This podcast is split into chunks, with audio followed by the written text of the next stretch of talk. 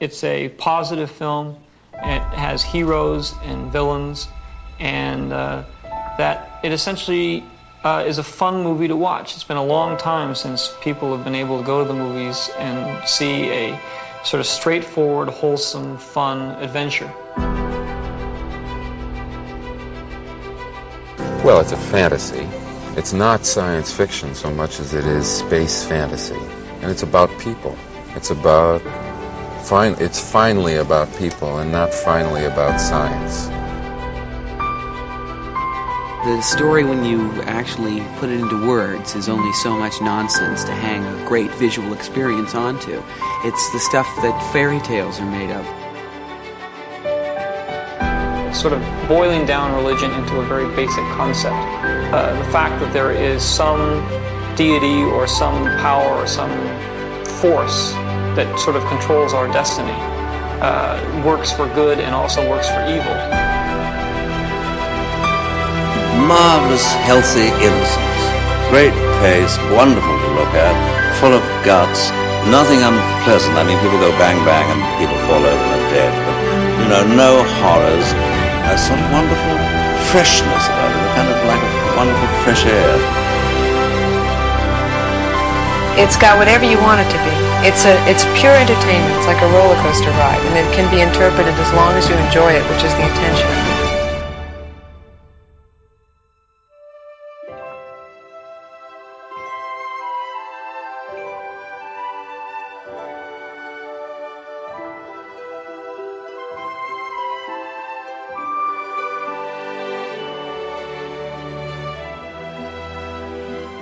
Hello and welcome back to Generation Skywalker. You are listening to the Diecast Part 2. If anyone's been following the Diecast, it's a six-part series where we look at a different different diecast area of collecting each time. And this time we are looking at the micro collection. And I'm delighted to welcome a special guest to uh, go through this with me. Uh, it's Josh Blake. Good evening, Josh. Good evening. Thanks for having me thank you so much for uh, joining us on this because I'm um, trying to find guests for these things and uh, a bit of an expert in the field is, is quite difficult. So uh, it makes uh, our life a lot easier. I, I became an expert only by default. Uh, nobody really collected the line uh, early on, and uh, I guess I was lucky. Do you collect all sorts of vintage Star Wars, or is it the micro collection your main area? Well, the micro collection was just something that I was doing because I was interested in some of the, the pre production aspects of it. That kind of came later on. I, I collect all vintage. I started with three and three quarter inch, uh, like most, but I actually had micro collection as a kid. When I started back to collecting um, seriously in the, the 1990s, I was just sort of getting a, just anything I could get my hands on at that time. This was pre eBay years. So the micro collection always kind of held a special place. So uh, I, but I, I love three and three quarter just the same. It just so happens that micro kind of takes up the most shelf space for me and has seems to have. I, I pay more attention to the the pre-production with micro than any other line. Yeah, we're going to get onto pre-production a bit later on, but it is something that's quite. Um, you see quite a lot of it come up, don't you? Yeah, it, it, it's it's always been readily available. It seems the the the, the guys that that are really into the three and three quarter inch stuff, the micro. If they've got something that's you know a high grade value, uh, the, they're willing to hawk those items first to make you know make way for the three and three quarter inch items or whatever sort of goes with their character focus. It kind of jumps around quite a bit, which is kind of unfortunate because a lot of this stuff is has garnered a lot of shelf wear over time it's jumped from one collection to another. So finding really good examples these days is, is becoming a little bit more challenging. But yeah, the, it's just it just wasn't something that took off. So there's not a whole lot of people that are really into it. I would say today there's more collectors that are interested than there ever was. 20 years ago, no one wanted this stuff. Crazy. I, it's it's a set that I, I keep meaning to dip into. Um, I always like the fact that all the packaging is quite uniform. You know, if you get the whole run, yeah. it's all balanced together. I think it always makes it look a like a really nice setup. Now, you just mentioned that you remember the micro collection from when you were young. Obviously, it didn't last very long. How how long was it available? Well, it really was only uh, available at retail for about six months, and most of it just sat on shelves. Uh, that's that's at least how I was introduced to it.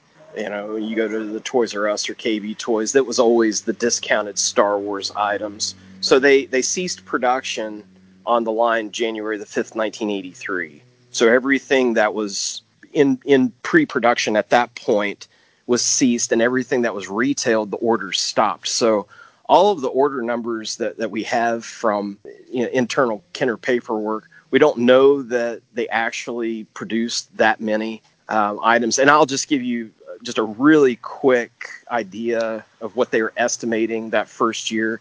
They were looking at about 300,000 for some of the smaller sets. It was kind of a, a test in the beginning, but they it was also something that they had put a tremendous amount of time and effort and money into because they really thought they had a home run. I'm always quite surprised that it, it wasn't as successful. Well, it was and just it, ahead of its time. I I, yeah. I think at, at, that point, I, I, think the reason that they really thought that, that they, they had a home run on their hands was because of the uh, the interest in of that time, the Dungeons and Dragons figures that were made of zinc and lead, and uh, and I mean, I I didn't know any different when I was a kid. It was it was something that was cheap I liked miniature items. I liked the the idea that it was more realistic in a lot of ways than the three and three quarter inch, and that's arguable. but uh, to me, just having like a whole play set, I thought was was fantastic. It was a great idea, and especially from a marketing standpoint. I mean, what what better way to market something than to say, well, buy this one, but then you got to buy this one and buy this one, and then they all work together. Uh, it's like, well, then I got to have all three now. You know, I got this one now. You know, hopefully here in a few weeks I can get the other. And so I thought it was it was a beautifully made line. Uh, they they had high hopes for it, and especially the the folks at, at Kenner that were producing it, they certainly they enjoyed working on it. They they really thought that they had a home run on their hands. So that unfortunately wasn't the case. No, I've always been quite surprised. Like you just said, the Dungeons and Dragons and uh, those kind of figures. I, I, can remember growing up with my brother and my cousins who are eight, nine years older than me, and then been heavily into that. And obviously, late eighties, early nineties, the micro machines were were massively popular line as well. So yeah. Um, it was. I mean, it's been said several times over. It was just. It was so ahead of its time. Collectors weren't thinking of it in that way at that that point. Um, I'm sure most of us remember, you know, in the the early '80s, you know, we had parents that were budget conscious. So if they've already, you know, spent so much money on the three and three quarter inch stuff, the last thing they want is, oh, there's more stuff you've got to collect, and this is a whole new line. So that argument's been posed as well. But I think that the whole notion of them creating a line that was meant to be a collectible also kind of worked against it. At least that's the way that it was reported with uh, some of the, the, the Kenner folks. Uh, Howard Bollinger was was uh, said to have come up with the concept, and uh, that it was meant to be in the very beginning a collectible series. So I don't know. I mean, I I, I wish that it, they had just let it go another six months. We could have seen you know more sets that that went with the the the current set or even just the return of the jedi and see where that would have gone and maybe it would have been a little bit more successful but i just don't think the timing was right no totally get that i know you just said it was it was discounted in the likes of toys r us and kb but was it available everywhere was it something you saw regularly you usually saw the same sets over and over i i mean i can only speak for my myself my own personal experience i was actively seeking some of these items. I never uh, could find any of the vehicles there were two of them that that were exclusives. One for Sears, which was the Falcon, and the uh, Snowspeeder, which was J.C. Penney, and those were only available at Christmas uh, during 1982, at least exclusive during Christmas of '82, and then thereafter anyone could any any other department store could place an order for those those particular vehicles. I don't know if that was just an idea they had to, to drum up some business or what, but I, I, the orders pretty much stopped right around Christmas of '82, and they were just now rolling out some of these items, um, and they weren't going anywhere. It's it's kind of hard to gauge distribution channels at that point, especially when it's going from one country to another, which I know you want to touch on here in a few minutes, but we don't really know how many numbers were actually produced. At what point did they realize well, this is just where were they January, uh, first week of January 1983 in production with the items that were already produced? We don't we don't really know. No. But as far as like finding some of these items, you usually saw the same ones over and over again, and uh, at least that was my experience. But uh, I remember seeing d- just dozens of the uh, the Bespin Gantry play sets and the Wampa Caves and the Freeze Chambers, and I think every now and then I'd see uh, some ion cannons. But uh, it was it seemed more difficult to find the the Death Star play sets, at least for me and uh, and again the vehicles. So those are always a, a, challenge to find. Yeah, it's interesting you say that. I, like we touched on it, the UK didn't have these, but if things do come up for sale, I, I, the one, the two things I do see all the time over here for sale is the Wampa Cave and the Ion Cannon, which okay, yeah. kind of uh, goes uh, hand in hand with that. And uh, I've hardly seen any of the Death Star stuff for sale over here, so perhaps there is a less produce on that. Is Sure. Finding them in good condition, that's a whole nother argument. You know, I mean, it try that you can find these if you just want them loose and, and assembling a, an entire set, you could do that with relative ease. If you want to find them boxed and you want mint examples, it's going to take I in some case, especially if you there's there's multiple variations as well. If you get into that, you know, some I mean, there's there's an X-wing fighter that I'm looking for. There's uh, there's actually two. One uh, th- which is an Australian release, and then one that uh, is the uh, special offer uh, giveaway with the, the sticker on the front with the large burst. I've been looking for that for 12 years. So, and I, I would take these in any condition. So it really it just depends on what you're after. If you're just looking for certain examples, that's going to keep you busy for a while. If you're looking for any example but in good condition that's it's still that you're talking two two totally different and it's this way with three and three quarter inch. I mean you know you've got you've got items three packs and and items like that where guys are like i'll just take whatever is available and then you've got other guys like i'm going to hold out for an afa 85 well that that might take some time so you you've just mentioned australia there how many countries were were these actually readily available in just canada and australia other than the United States. Both of those countries were doing, uh, they had their own boxed versions. I'm not really an expert when it comes to the foreign stuff that Robbie Mantea has done extensive uh, research on all of those different examples. Really, my only contribution to all of that is just noticing all of the those sets and vehicles look different. Well, it, it was mainly because they were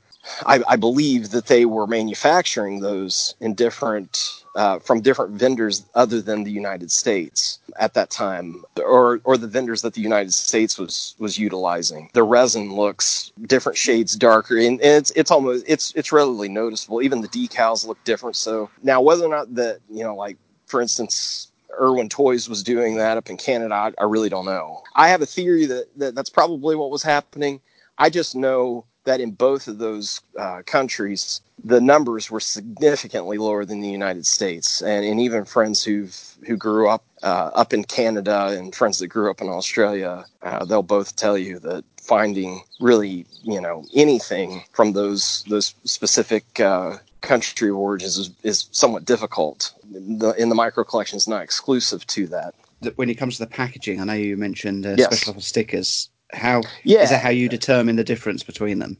Yeah, so uh, probably one of the the more interesting, in my opinion, uh, is the Canadian version because it has uh, French titles as well as uh, English titles. In Australia, the mail away has the Australian address on the back. And for all of the, if anybody's not really familiar with the packaging of the micro collection, there's several of them that have the flap on the back like the Wampa Caves and the Bespin Gantry that we had discussed. Those in in Australia, they actually had a hole punched through the top. So that's one of the distinguishable differences between the U.S. version versus Australian. So, but those those examples look very similar to those released in the United States, with the exception of that address.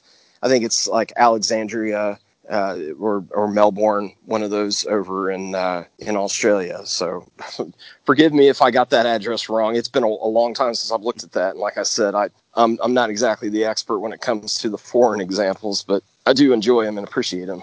They're very very hard to find in any condition. So if you find them, or if you find an X-wing, send it my way.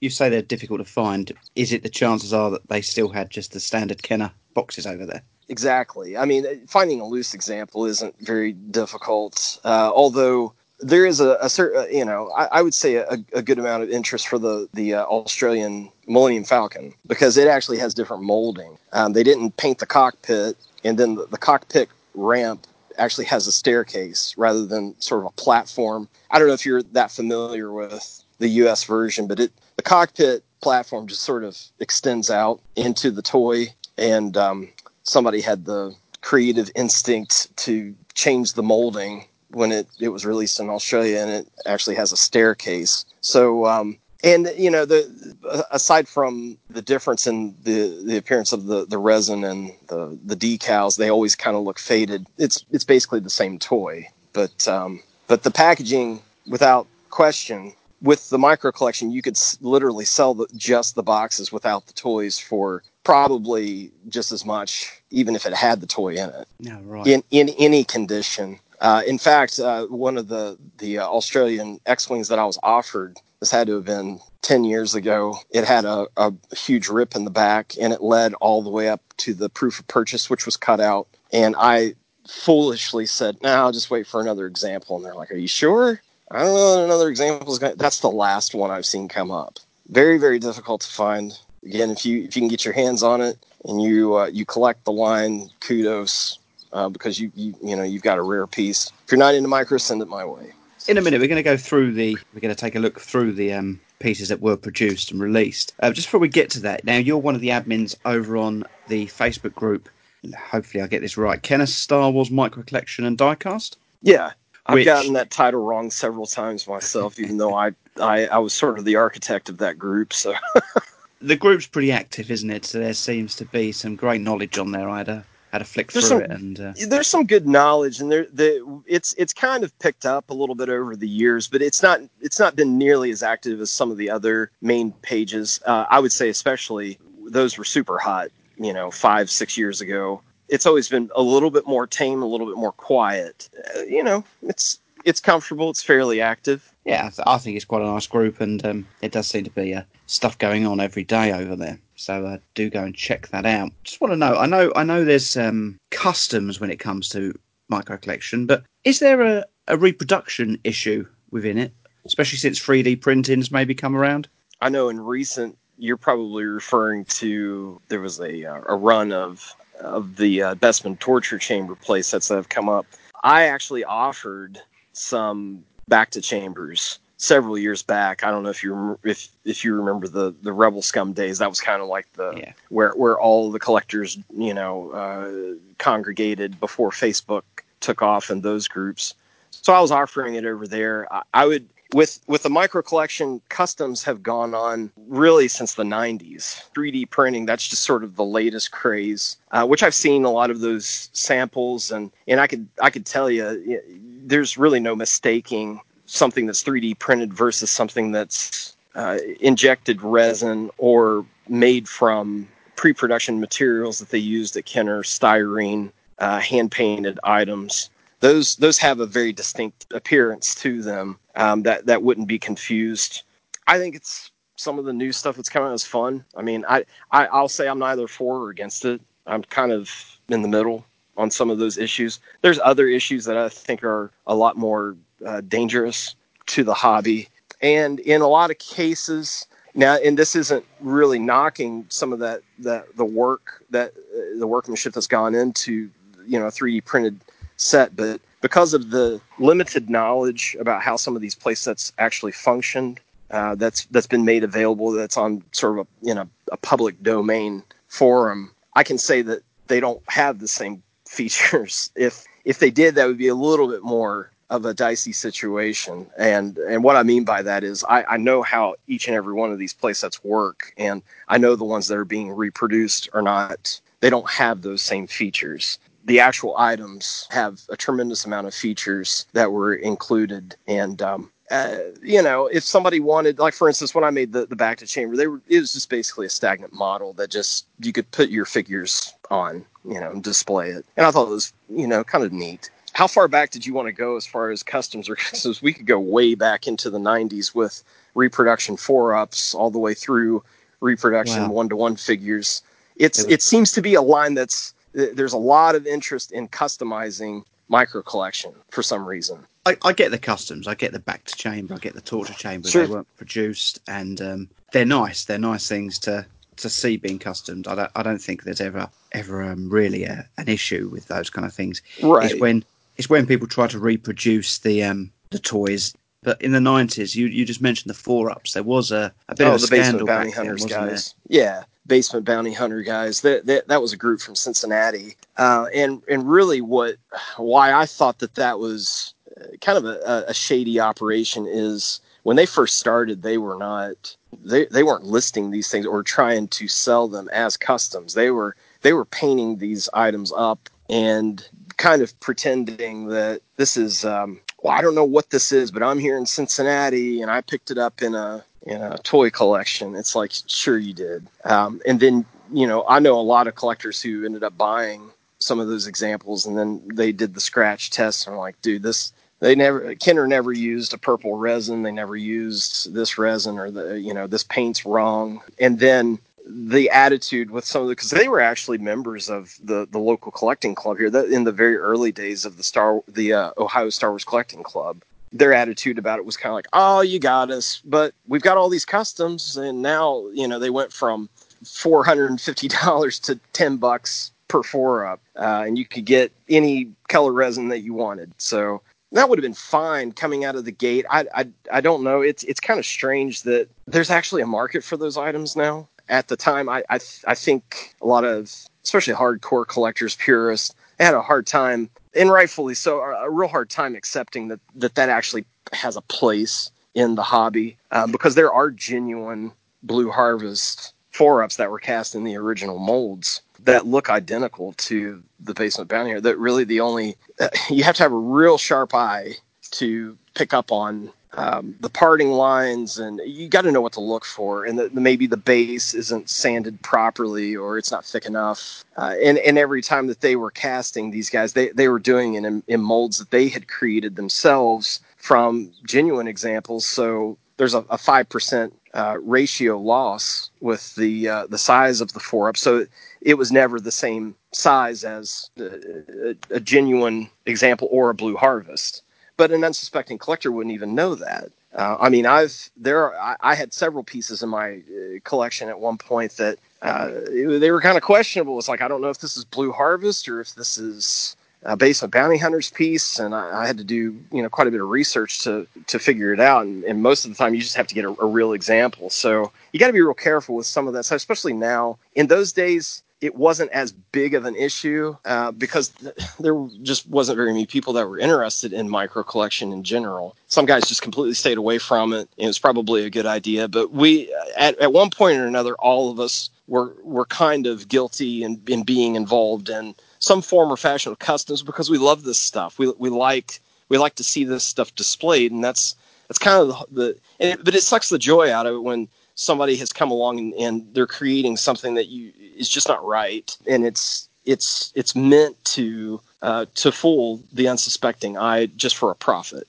You, you just mentioned you could go right back. Has has there been other scandals in relation to micro collection then? Uh, probably the the biggest uh, in recent years uh, was there was a um, I'm not going to say his name because I don't want to. I don't know where that lawsuit is or if it's ever going to go anywhere. But there, there, there has been some attempts at making, which we've affectionately referred to now as the green harvest, because they went through the blue harvest, which was uh, former Kenner employees that were casting these uh, these items uh, within Kenner walls, and then it became green harvest, which was uh, it was an amalgamation of several different molds. Some were production molds, some were recast uh, molds from uh, authentic pieces, and it was a modern Dynacast, which I guess you can still purchase.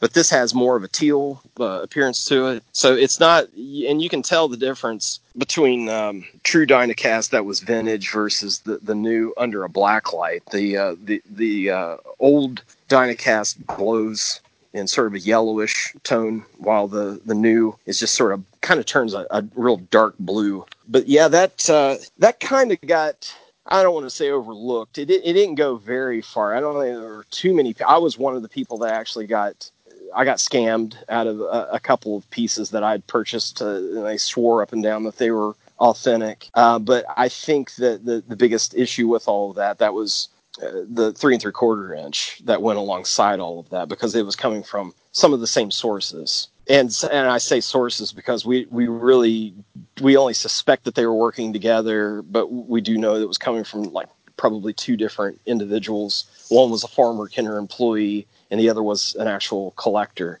So there was that was kind of the the scandal that that rocked the collecting community. And when that happened, uh, there there was more three and three quarter inch that had been faked than there was uh, the the micro. So for quite a niche area of of the hobby, it's it's had its uh, it's had its scandals then, and uh... Uh, it's had several. Yeah, I, I don't know if you. Um, I'm, I'm, sure some of the listeners would frequent the. Uh, I think the Kivecast and Ron Salvatore kind of goes through some of the the older scandals that, that are pretty humorous. The Virginia Jarvis Brooks, that that whole scandal, and I'm not going to re- try and retell it. He he he he tells that story so eloquently, and and it's actually pretty funny. Um, but I I can't reference which episode that is, but it's it, it's worth checking out, looking into. So just before we move on to the pieces, then you've mentioned four up a couple of times. Just for our listeners and people that might not know what, what you're talking about when you mention four up, can yeah. you just give us a, an understanding of that? Yeah, a, a four up is is basically the um, well, what we're referring to is the hard copy of the original sculpting, and uh, in order to capture the the kind of detail that they wanted for the the figures once that they were cast in zinc, they sculpted these things four times that original size. So the hard copies that they had generated, that's kind of like the creme de la creme on, in the in terms of micro collecting. If you can acquire uh, four ups, you know, that's that's it's kind of a uh, it's a very unique uh, item to find, and they're very scarce these days of course, the really the, the goal of, of, of any hardcore collector would be to have an entire run. And in those days, at least when, when I had started out, a run was consisted of finding the actual mold that they cast the, the urethane hard copy into to produce the uh, the four up and the original sculpting if it still survived, and then a paint master. So the paint master was again a four up, and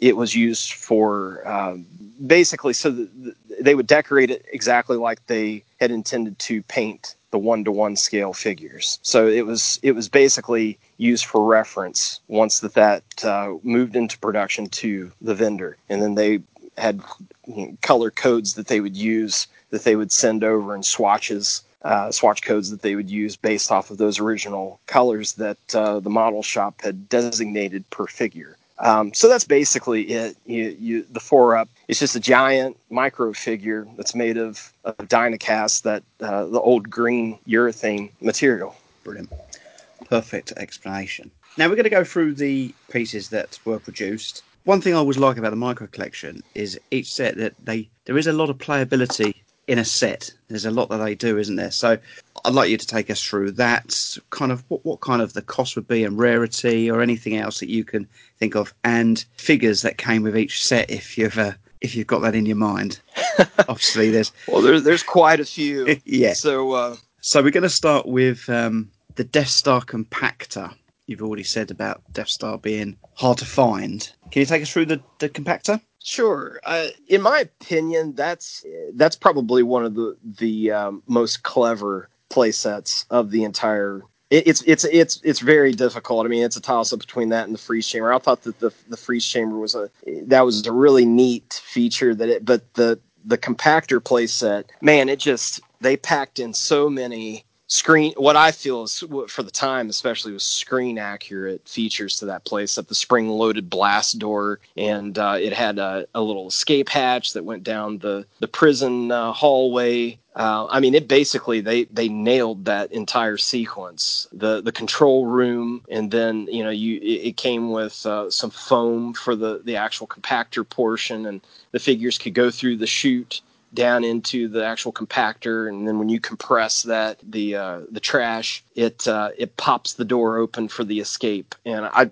I just think that it's for all of that in one place that I think is just brilliant. So uh, and then that's that's got some of the more memorable fi- uh, figures to it as well. This was actually the only time in the entire for the duration of the vintage line that we actually got a Han Solo in stormtrooper disguise. Was never released any any other place until I guess 1995 when the the, the line was reintroduced. So you had both um, both Luke and Han in their uh, stormtrooper disguises, and you got another pose of Darth Vader, and then of course uh, this is the only appearance of Ben Kenobi uh, in the the my, the micro collection series, uh, at least for the sets that were produced. So um, another uh, Princess Leia figure. There were two different ones uh, for the the Death Star, two different poses at least and uh, everybody's sporting a, a rifle or you know a, a laser gun. So, um, but yeah, and then as as with most of these play sets, you've got a lot of fill-in figures. You got a lot of, of just uh, stormtroopers that are in different poses, and um, it's interesting. A lot a lot of guys don't really know this when they were developing these lines. They didn't really have uh, an assignment just yet which stormtroopers or rebel soldiers would go with which play sets. So uh, they had a, a, kind of a rough idea because they had done some early renderings of the, the figures and what they had intended to use, but the, there were some alterations along the way, and they actually swapped out some some different uh, figures from one play set to another, uh, believing that those would would suit that uh, that given set a little bit better. You're right, actually. Look, looking at the figures, every single one of them's in a in quite an aggressive pose with their weapon up. Or, yeah, yeah, they're they're all quite cool, aren't they? They're um It's kind of like the Galactic Heroes line again. We're talking, you know, this was developed in the early 80s, and what, Galactic Heroes didn't come along for another, you know, almost 20 years or so. So, yeah. But all of those, you know, sporting a, a laser gun or a lightsaber, or uh, so this was sort of like, in in some ways, in my opinion, is kind of a precursor for a lot of different lines, not just uh, the the Lewis Galoob uh, micro machines. So yeah. So so yeah, moving on. Um, you know, the Death Star escape. Honestly, I think this is probably one of the the more generic sets. It doesn't really do a whole lot. It's it's got a cannon that I think is really cool. Uh, tooling wise, the, the the cannon looks very similar to the the cannon that was used for the three three quarter inch uh, Death Star playset, which I think is kind of cool but yeah, it's basically just like three platforms, and there's like a little a little swinging rope they call they call it. I, it isn't much of a feature. You you can kind of put the figures in there, and they just sort of dangle. So, um, but it had some interesting figures to it nonetheless. Uh, that's a I, I really uh, I really like that um, the pose of Chewbacca uh, from that that set.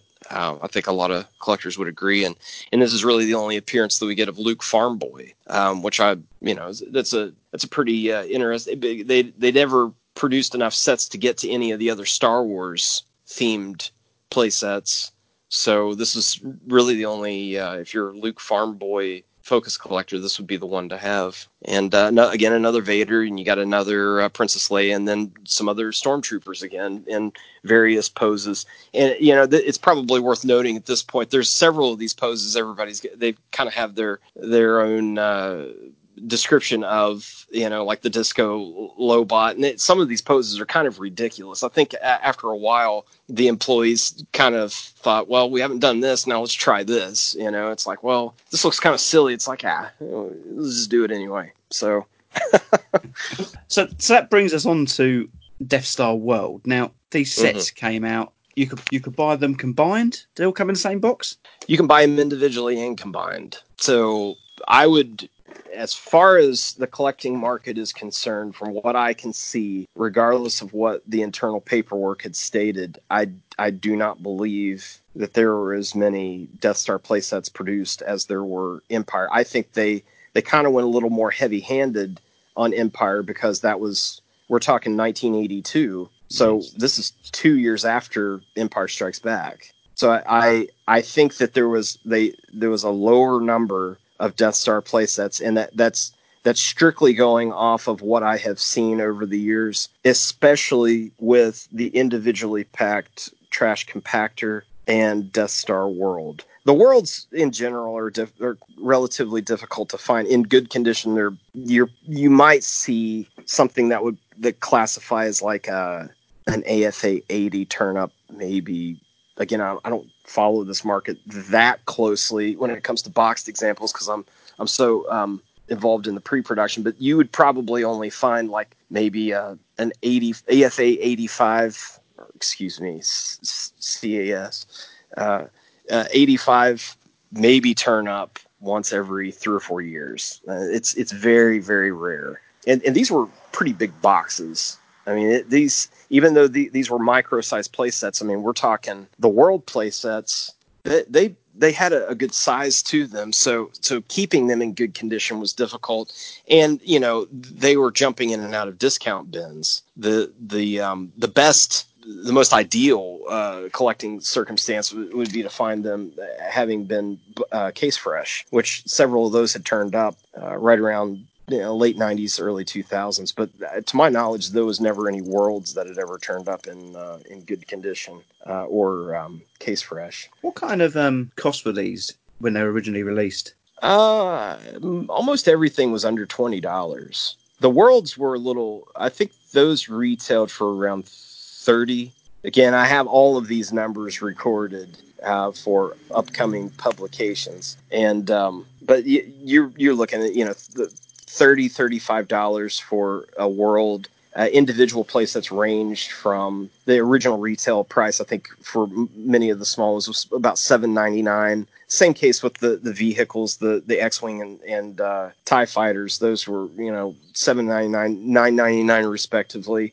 and uh, freeze chamber probably around fifteen dollars. Many of these still have the original price tags on them. Uh, some of them have been heavily discounted down so that there's it's it's it's kind of difficult to find, especially something like a, a Sears uh, Millennium Falcon. To, you know, some guys don't like the price tags. I cherish that price tag because it's a Sears price tag that was not discounted at 19.99. I think that's wonderfully historic, and I love that price tag on my boxed example. So uh, yeah, you're you're you're looking anywhere between seven ninety nine and thirty five dollars retail. That that to me sounds like another reason it may have been short lived because for the sort of money you're talking there, you can you could have picked up some of the three and three quarter inch exactly. vehicles and stuff. And sure, I can see a parent picking up a an X wing toy to go with their figures over a, a, micro collection set. I can. And even as much as I love the line, I, will be honest with you. In those days, the moment that I saw Jabba the Hutt, that's all I wanted. it, I, I would have gone after that any day of the week. Uh, in fact, I probably did choose that over micro collection, especially uh, once some of the larger vehicles came out, and uh, the Imperial shuttle and some of those. There's there's just no way I would have. And again, I, I think I, I guess I don't know if this has ever been discussed before, but just the fact that, like I had mentioned earlier, these these were like two years out from Empire. There wasn't any Jedi that's why I think that if the line had ex- had had gone on, progressed at least until Toy Fair, and they could have seen some of the, the models that were getting ready to, to come out. Once they saw some of those Jedi sets, I think it may have changed their minds. And uh, from a marketing standpoint, I probably would have built some kind of incentive into the line by stating, you know, you're going to get this exclusive Jedi playset. This is the first of its kind, and, and this is how you. If if they had made Jabba's palace the first exactly. piece, that would have that yeah. would that would have been a game changer in my opinion. Everybody would have clamored over that that item. Yeah, so I could have done with that.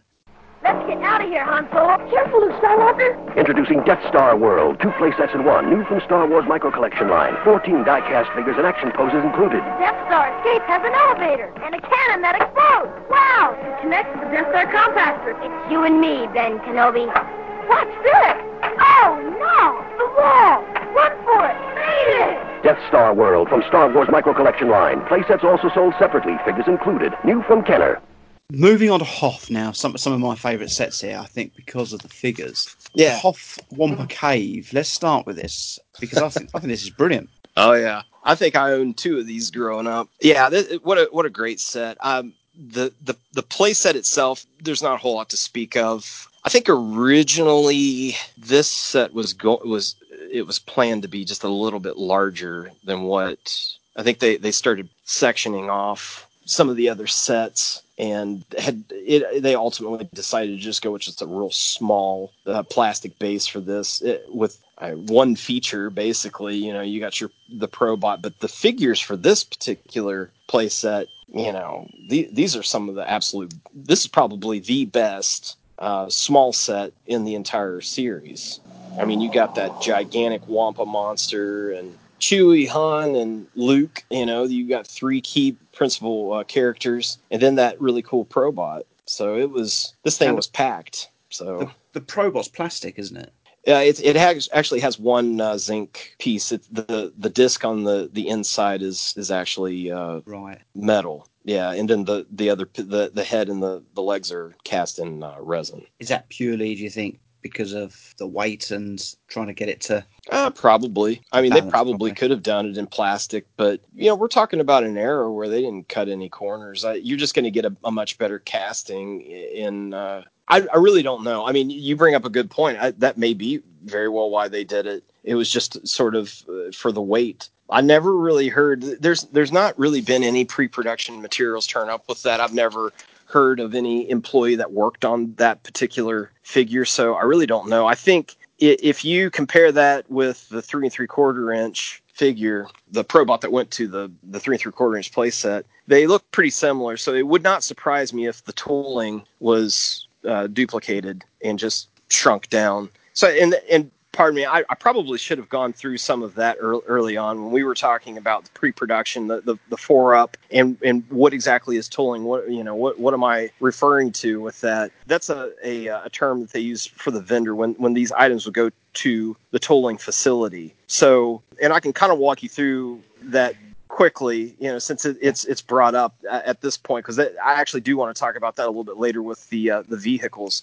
That's kind of an interesting uh, topic. But when they had these these four ups and they were they were casting this urethane, they were sent to a facility, uh, a vendor who actually made a negative uh, cavity. You know, from from these hard copies. So this this negative cavity was it was like a, a porcelain kind of material. Uh, it was actually said that they were it was actually made from Dynacast as well, and there was a, a machine that was used in those days called a pantograph. These guys that that operated these machines, there were very few of them that were. I mean, it was just a real art form. You know, they they were more engravers than they were anything. They were they they could do really fine detail and they could polish these molds out. These guys created cavities that went uh, uh, that were ultimately used for the, the production molds. So the, the machine, the pantograph, would downsize these from the uh, four to one ratio scale down to one to one, and then that's what they cast all of the zinc figures uh, into. So when it came to other projects such as the Probot, I, I don't know this for a fact. This is just what I suspect. And if you take the micro collection Probot and you compare it up against the three and three quarter inch, you'll notice very a lot of similarities. So my guess is that they probably use the same tooling in that same somewhat of the same method. They may have made a, a hard copy from the three and three quarter inch. They may have taken some of the detail off or added some and then just repurposed that that particular fit because you know that it wasn't a it, it was just more cost effective to go that route does that make sense Yeah, yeah. okay I, I do know that that was the case with the, the Millennium Falcon. If you the Millennium Falcon, the micro collection up against three three and three quarter inch, it's basically the same details. A little bit a little bit more than a footnote, note, but there you go. Yeah, where were we up to? So the turret defense was next on the uh, on the list. Um, Yeah, I, I really like this set growing up as well. I mean, this is this is the one where you get Luke on a tauntaun this time around, and I don't really remember that uh, sequence in the movie where he's wielding a gun, but just a fun figure. And I I, I like the uh, the Rebel troopers in this one, notably because they all have backpacks, and that's kind of a, a neat little addition from those that were seen in the uh, Ion Cannon. So uh, yeah, it's pretty pretty cool play set, and uh, you know you have the the two exploding turrets. That's that's one place that I could never find growing up. I, I saw it in the catalog, could never find it at retail, and I don't know for what reason. I just uh, and I can't even say that it was in low numbers. I, I just never could find it. The Rebel soldiers kind of remind me of the old plastic toy soldiers, you know. That Yeah, you yeah. handed down their poses, the crawling one, one on a knee, one with binoculars. They're very, uh, very typical of that kind of toy range as well, aren't they? They're- they yeah. It wouldn't surprise me if they used them as inspiration.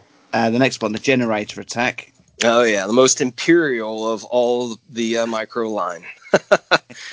very very cool. I, uh, I I love the snow troopers. Of course, when you're talking vehicles in the line, everybody kind of forgets and overlooks that this playset came with a vehicle. Uh, and I, I'll tell you, this was the playset that I wanted. Uh, it, the second that I saw it, I, I I I can't say that this was what hooked me into the line, but it certainly was a contributing factor. The the exploding uh, generators and then the exploding ATST Walker, so cool.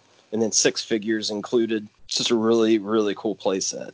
I'm quite surprised on the box art of this, the front box art, that not more's made of the Scout Walker because it's kind of in the background in the picture. And then in Mhm. small black writing, it's got the Scout Walker vehicle included. But Yeah. I'm surprised they haven't put it up where the figures in that are to really Yeah. emphasise you get it because it's a real selling point in there. You're right, and that exploded, didn't it? Which was Yeah. just a great, great piece of uh, Yeah, the, I believe there were there were two different versions of that. I think the earlier ones, the the head kind of just fell apart, and then they later, I think they put a pin on the inside that kind of held the head together. Uh, but I always liked the you know how the head kind of fell apart, you know, and, and exploded so to speak. So, and it, it's always interesting, you know, with some of these, it's it's it's anyone's guess which which one of the snow troopers was actually the the pilot of the ATST or the the the the, op, the driver because they're all wielding a gun. I guess he he though in in the picture uh, on the uh,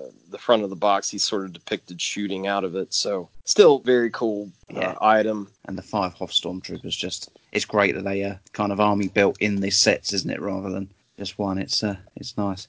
And then rounding off the Hoth sets, then was the ion cannon. It's a neat play set. I, I'll, I'll be honest, this is probably my least favorite of all the Hoth. It takes up a lot of room and it doesn't really do a whole lot.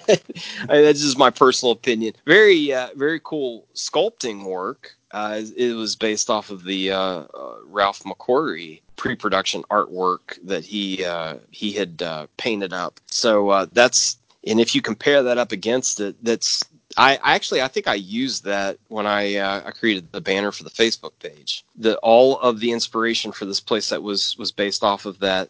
Yeah, it's big old piece of plastic, and the coolest thing about it, and I remember playing with the uh, the the blast door for the front uh, growing up, was just pretty neat. But it's it's very heavy with uh, rebel soldiers, and you know you got you know the Han Solo. Uh, I, I think that pose is really cool on the uh, the Tauntaun but yeah, uh, and then uh, one probably my most favorite uh, uh, Princess Leia figures in the entire group, Outfit. and um, of course it's worth noting that there's two uh, variations to that uh, that Princess Leia figure, which has become kind of infamous these days. The the two finger uh, Princess Leia versus the the full hand. And why they changed that, it's anybody's guess. It, it probably had something to do with safety. If you can find one with two fingers, then you're probably looking at a fifty dollar figure. So it's pretty Yeah. cool. It's quite interesting. There's quite a few variations, really, considering how long Yeah. it lasted as well. How many things they changed, but Probably Yeah. one of the, the, I would say one of the more notable, uh, just sort of a footnote, is that Luke Skywalker, I believe, was intended for uh, another playset. That was, uh, like I had said before, I, I believe that that uh, the the Wampa Cave was originally intended to be a, a larger, a little bit of a larger playset. That was that Luke was at least con- preconceived to be included in the Wampa Cave. If memory serves me correctly, it's been a while since I've looked into some of those uh, those old notes, but very cool pose. interesting. And obviously, Hothworld must have been a massive old set with those. That was that was the biggest of them all. I, I remember actually owning that at one time, and it was so big. I I just didn't have much. I mean, I I think it was. I mean, it, it was at least the length of the uh, the AT-AT Walker or AT-AT. Some of your listeners may may call it, but uh, it was a big. Yeah, it was a big play set, but big and uh, bulky. and uh, I'm going to throw a lot of little footnotes out as I'm thinking of it. There's there's been a misconception over the years with the white boxed examples uh, the, that the worlds had uh, encased in them, notably Hoth uh, World and Death Star. Um, Death Star World had a Death Star escape that actually had the print on it, and they there's been several people who have speculated that that was a mailer could have eventually been used as overstock in a mail order scenario, but that was not how it was intended. It was intended to be uh, in that form for the the uh, the world playset, as was the generator attack for Death Star or for uh, excuse me for Hoth World. And again, it says Hoth generator attack on it, and it's just a white box that fit inside. Those were those were not intended as mail orders initially. And what we speculate is that there was just overstock, and then it was used for mail orders. But I've also seen, and I own uh, mail order uh, items through Sears and J.C. Penney, and um, they they look very uh, much like production. They just had a big giant shipping label attached to the side sort of like this plastic twine wrapped up on it. So just an interesting footnote for, for those who are, you know, looking for every example. Um, now, again, I, I, will stand corrected. If somebody can find one of the white boxes and it actually has the shipping box that, uh, that accompanies it and, you know, they can verify they had that as a kid, well, that's great. I'd love to see it. But uh, I see those listed all the time, just white boxes, and they call them mailaways, and that's that's that's not exactly what those were intended for. That that's how they came packaged, prepackaged in the world play sets. Right, that's fascinating. Uh-huh. Absolutely fascinating. There's me who just thought there was a little run of red boxes. There's a, uh-huh. quite a bit to it, isn't there? Well, you know, when someone's trying to put together an entire run, it's it's good to know these things. I, I've had several people argue with me over, and that's that's fine. They they swear that they they ordered it that way. But then for somebody else who's saying, "Do I need it?" and I, you know, not unless you're you're putting together you're you're putting together an example of the world playset and you want it inside. You, it's not necessarily part of that subsequent line. It at least that was not the way that it was intended. It's Wampa Cave. Luke's inside. We better get him out. Arg. Wampa! Introducing Hoth World. Three playsets in one. New from Star Wars Micro Collection line. 19 die-cast figures and action poses included. Wow, they're small enough to fit in one hand. Yeah, pow! So much for Probot Spy. It's safe, Chewie. Arr, arr! We can get back to Hoth Ion Cannon. Hey, it connects to Hoth Wampa Cave. Han's here. Close blast doors. Raise Rebel Soldier in Observation Tower. Empire's approaching, Princess Leia. Activate ion cannon. They're bombarding our base. Quick, connect to the Hoth generator attack. Vader's headed in with Scout Walker and stormtroopers. Scout Walker's hit, sir. Aim for the generators, men. Good work. The world of Hoth is ours. Yeah! Hoth World from Star Wars Micro Collection line. Playsets also sold separately. Figures included. New from Kenner. Right then, so we move on to Bespin, obviously known as Bespin World. The three the three sets that made this up, and we had the yeah. The Best Bespin control room. Yeah, the Best Bespin is my absolute favorite of the entire micro collection line. Yeah, what a cool feature.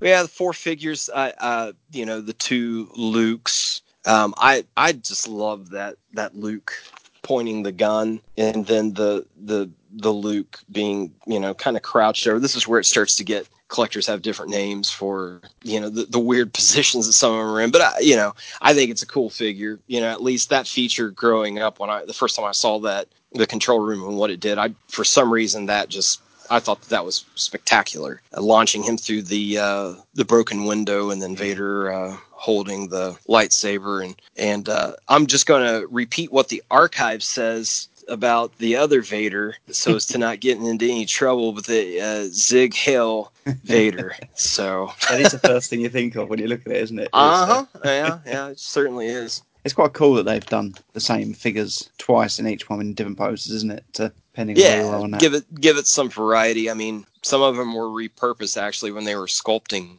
them out and getting them ready for tooling. That was certainly the case with this next playset, the uh, the gantry probably the most famous figure of the entire line is the uh, the Luke lunging with lightsaber. That was the first one that was pitched with, uh, or one of the first with the, uh, the actual prototype uh, Ral Partha figures that was conceived, and um, that figure was repurposed for the control room with Luke pointing the gun. So that was uh, sculpted up, and then they made a casting of it, and they made a second casting, broke the arm off, and resculpted the arm, and just changed some of the details around with the base. But it's it's basically the same same figure, just just moving the arms. And if you once you see it, and you put them next to each other, you you never unsee it. Yeah, it's it's it basically the uh, same the same character. The gantry of the three, yeah, I would say this is probably one. I I actually I had three or four of these growing up. Uh, this is probably one of the weaker of the play sets. I always wanted to see that. yeah, What kind of a play set can you really make out of of that sequence other than you know a, sort of a lightsaber duel? But I always wanted to see that the gantry extended out a little longer and maybe some more detail on it. But um, it had some cool figure. I mean,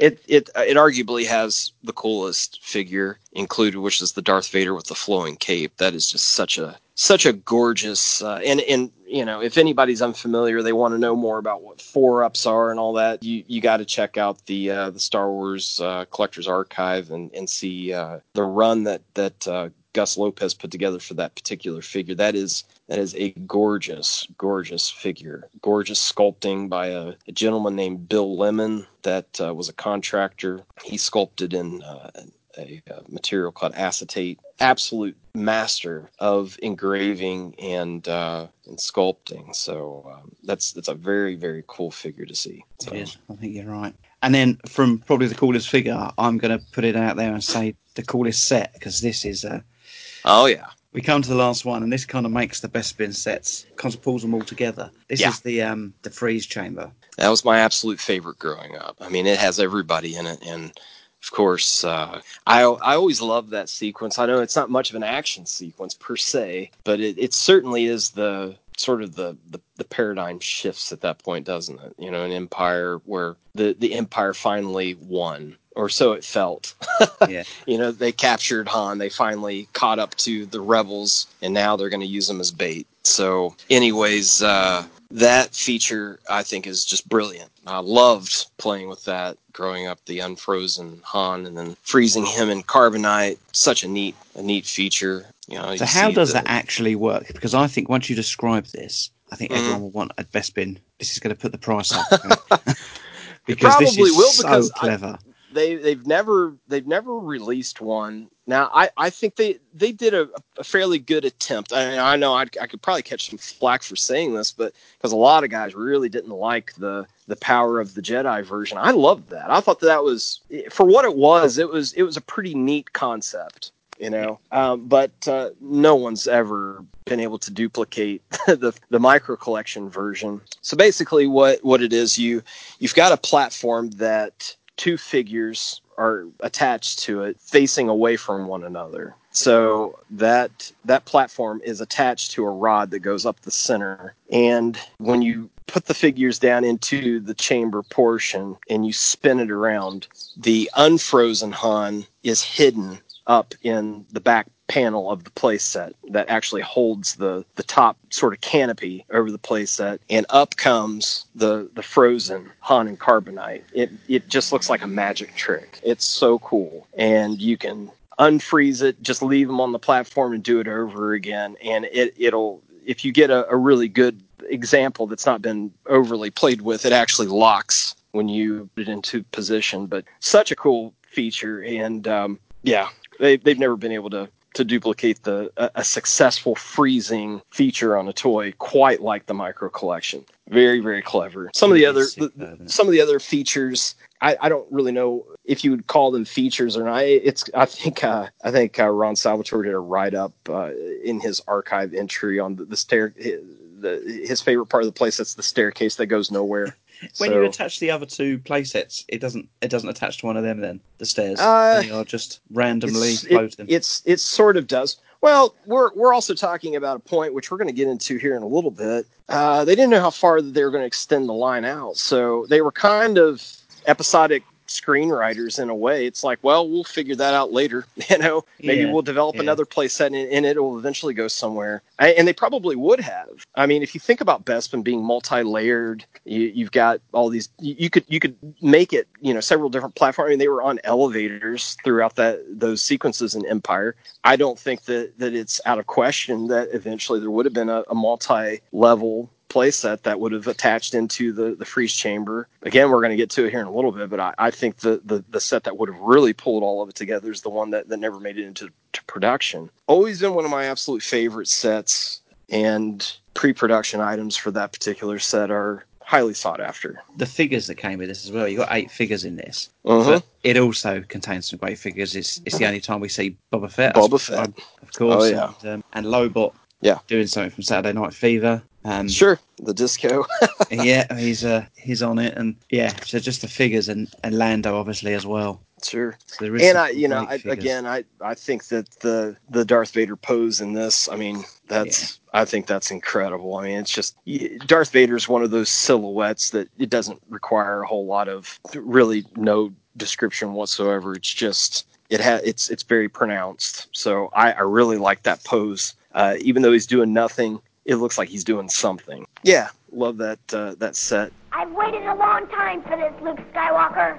Ready, Darth Vader. Together we'll rule the galaxy. Introducing Bespin World, new from Star Wars Micro Collection line. 16 die-cast figures and action poses included. It's three play sets in one. Here's Bespin Gantry. Darth Vader's dueling it out with Luke in Cloud City. Gee, all four of these figures fit in one hand. Yeah, they're really tiny. I'll connect Gantry to Bespin Control Room. Watch what happens to Luke. Wow, Luke and the Alliance are really done for this time. But there's lots more action in Bespin Freeze Chamber. Eight die-cast figures. Activate Bespin Freeze Chamber. He's frozen solid. I bet Boba Fett can't wait. What a cargo. But Lando's at the escape hatch. He'll save Solo. Boy, he better move fast. He will, but for now I'll snap in the freeze chamber. So it's the whole world of Bespin. Yeah. Bespin World from Star Wars Micro Collection line. Play sets are also sold separately, figures included. New from Kenner. Let's move on to the vehicles. So we, we had four vehicles. First up, Snowspeeder. You've already told us that it was a JC Penney exclusive. With that being an exclusive to JC Penney, I, I take it this wasn't found in Australia or Canada. there were there were examples that have surfaced. Now, for the one that the one that ended up over in Australia was actually the packaging for the US 1983 release, which had no mail away offer on the back.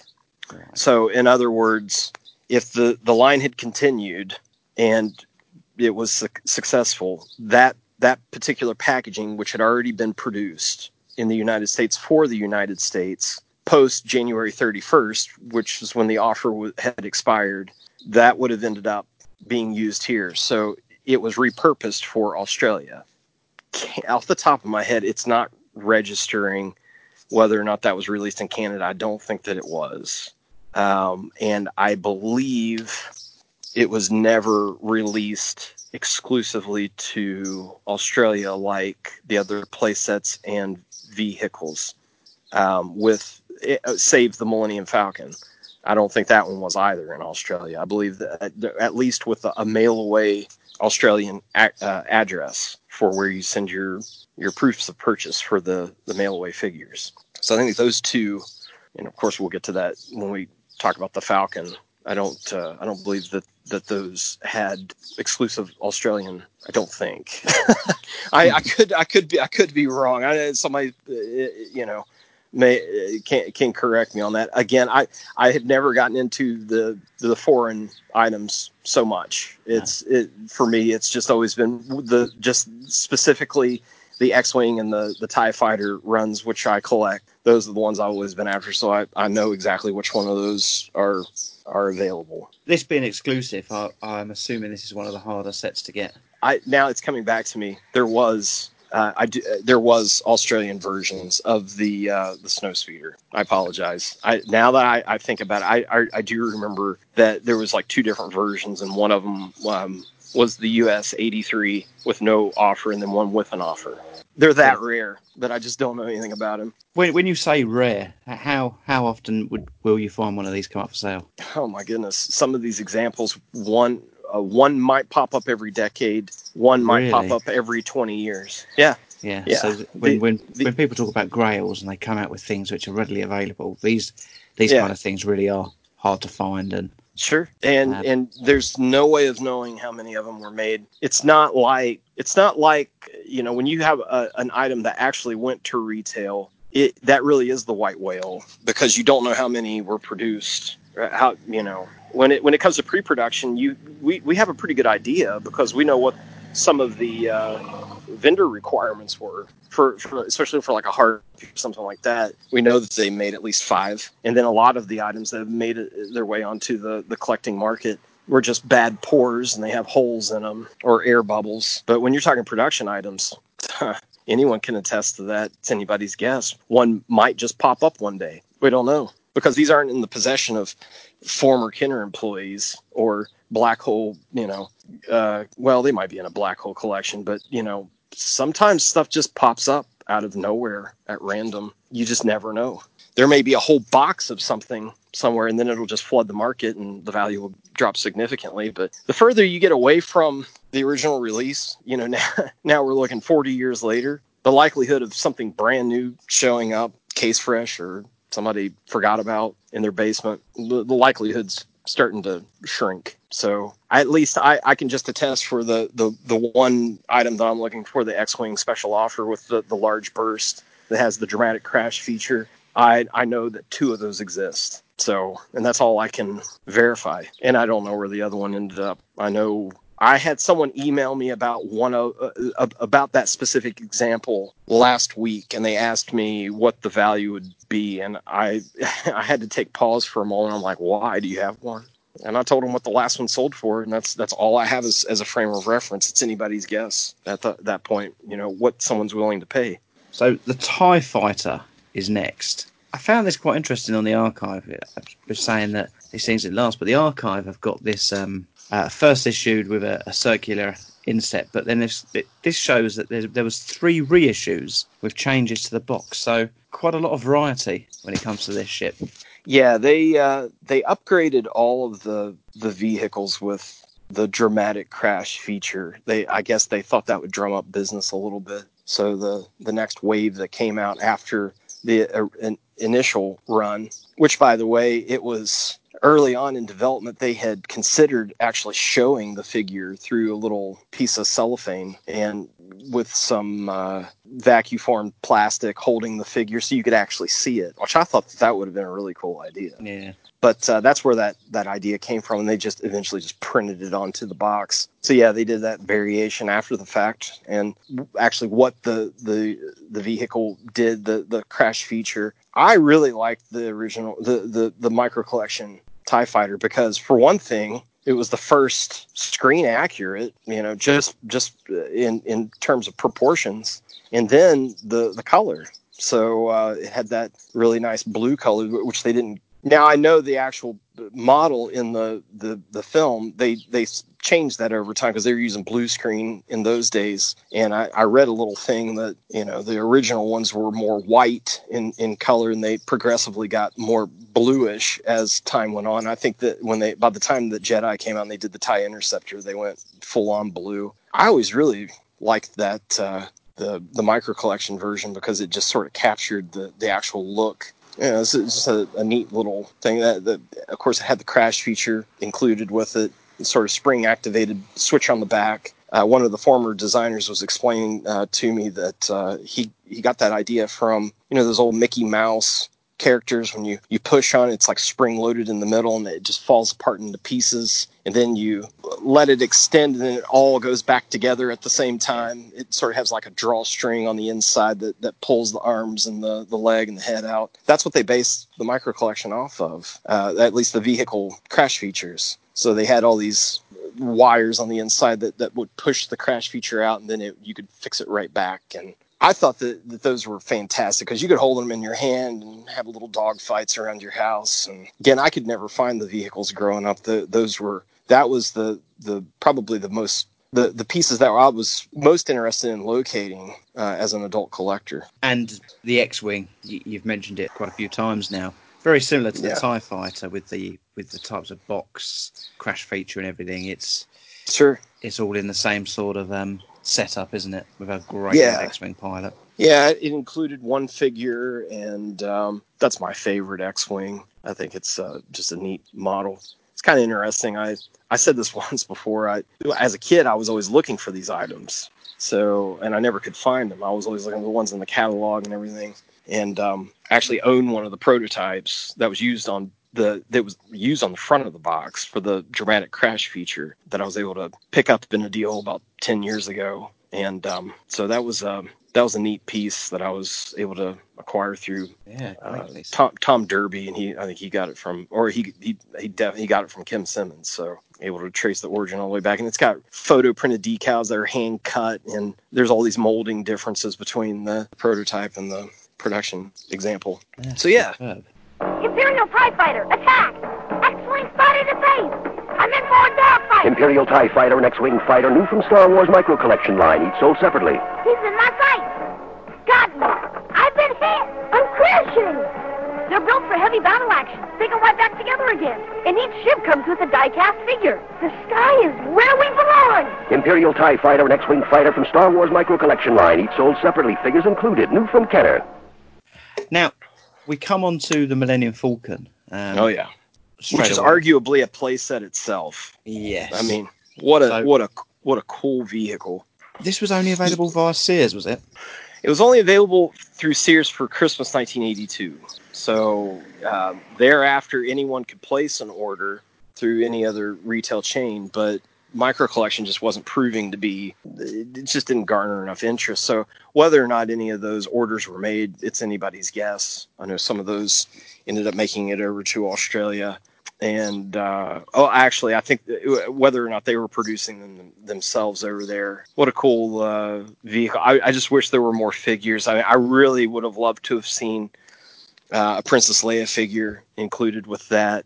You know, of course, you have the injured Luke and uh, Lando, which is is nice, and another Chewbacca, and uh, of course, two arguably two of the coolest figures in the entire micro collection line: R2D2 and C3PO, and uh, very cool to, for those to uh, be included with it as well. So, and another crouching Han, sort of in Bespin fatigues. So, It is. It is a great set, isn't it? I just yeah. And I, I like it a little bit more than the three and three quarter inch. I mean, of course, everybody's got that special place in their heart for the three and three quarter inch, but by the time they got to the micro collection line, it was becoming a little bit more to scale, which I think was really the idea behind its its development. There's a misconception that Kenner folks didn't like this line. They that on the contrary, they absolutely loved working on this line. The model shop employees loved it. The sculptors especially loved it because they you know the sculptors at that time they, they really didn't like sort of these these poses of the three and three that they were ordered to to create. You know even some of those guys that were creating the sort of slouching character just to give them just a little bit of a personality they they were scolded for that. And uh, but with the micro collection it was man they were able to do fine art. So they loved those poses. They and so they went kind of wild with with some of that. And uh they all wanted to see this be successful, and rightfully so. It, they're, they're beautifully made, and they're again they're more to scale. They were able to pack more features in, but uh, it's said by Hasbro, playsets don't sell. So whether that's that's true or not, at least that was what I was told. I'm aware that the the Falcon's a very very expensive piece to to acquire. I can remember um Yeah, one being for sale at uh, a Father Strom event about three years ago, and um, someone picked it up, and I know I know it was it was expensive then. I'm going to put you on the spot. So we've just had 16 sets. What kind of figure would you be looking at to put all 16 sets together in decent condition, complete and boxed, not sealed, but you know, what do you reckon it would now cost you? yeah, I think you could probably put everything together a little less than a thousand. I think you could probably it, it again. It's it's gonna it's gonna vary dramatically depending on the the condition of vehicles and playsets such as the TIE Fighter. Uh, very, very difficult to find that box in good condition. The flap is always, because the flap extends about the length of the box, very difficult to find this without that big crease on the back. Very difficult to find uh, even some of the, the more affordable place that's like the Gantry and the Wampa Cave. Again, you, there's that, that crease on the back. It's very difficult to find those but yeah, you could probably put a, a, a decent run together for around a thousand dollars, I would say. Now, I I haven't followed the market as closely as I once did, um, so I may be way off on that estimation. But a Falcon itself is going to take up almost half of that. You, those are are selling pretty well, uh, even for loose examples. They're becoming harder and harder to get a hold of. So like a minty loose condition for that. I think I saw one here not, not too long ago selling for about 250. I mean, I've even seen just the figures themselves sell for $75 that are still bagged. Uh, which the, when I saw that, that just blew my mind. Yeah, the, the vehicles are going to take up a good chunk of that. Um, of course, the snow speeder rarely, rarely ever comes up boxed. I would even go as far as to say that I've seen fewer boxed snowspeeder examples than I have of falcons. I just you just never see those. Man, if you can find a graded example at like an 85, I would say that thing would probably fetch upward 600, 650, something like that.